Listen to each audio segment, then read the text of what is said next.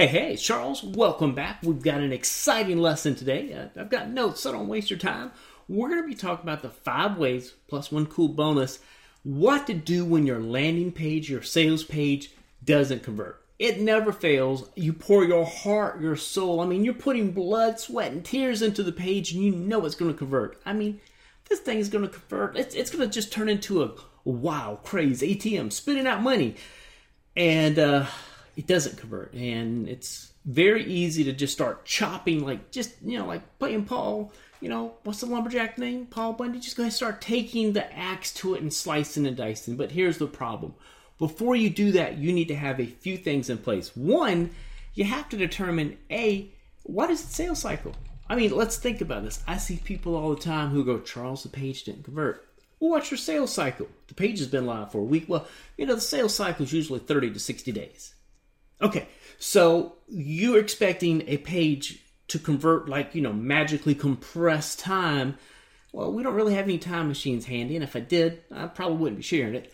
The thing that you want to look at is if your sales cycle is 30 to 60 days, give it at least one full sales cycle before you start making changes, unless you see some horrible things in the heat map, like, I don't know, your page didn't load, your fonts look like crazy, or things are just going horribly wrong.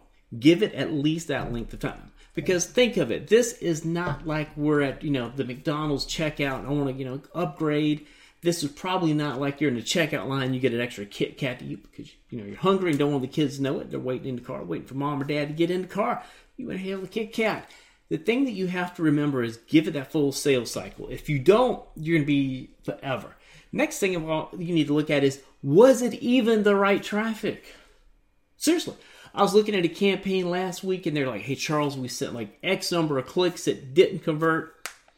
The people clicked on an ad that was completely bylined. It's like, pretty much, do you like oxygen? Do you want to have a better life? Click here.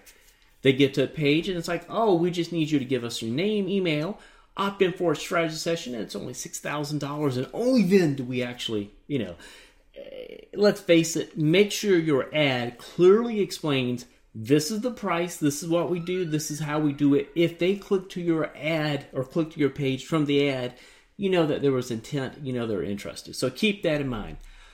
Explain things clearly. Also, look at your Google Analytics. How long do they stay on the page? If they're on the page like two seconds, there's a good indication they're not really interested and it wasn't really as targeted traffic as you thought. Did they spend time on the page? Did they look at other things? What did they scroll down? What was the scroll depth? What did they see that made them stay? Did they return back to the page later? How fast did the page load? Number five, we want to talk about is heat maps and Hotjar. Look at was there something on the page that you wrote that like completely turned them off? You know, I don't know. Maybe you're saying that you're gonna, you know, that you don't like little kittens and doggies, and you know they're gonna like, okay, I don't like this person. Is there something on your page that is just making them exit? You know, what did they read? What did they highlight? What did they click? Here's the bonus a lot of times people have sales pages that convert. It's the problem is you click the link to the checkout and it's like what what's the offer again?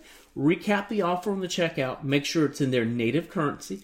Also make sure you're using a payment processor and your security seals are actually legit. You know, let's face it, not everybody wants to pay with Catcoin and not everybody wants to trust, you know, cheat them, beat them, and how currency and SSL protection from, you know, cheapestsitepossible.com. We want to avoid those things. And I'm sure cheapest.site has great SSL certificates, whatever the case may be.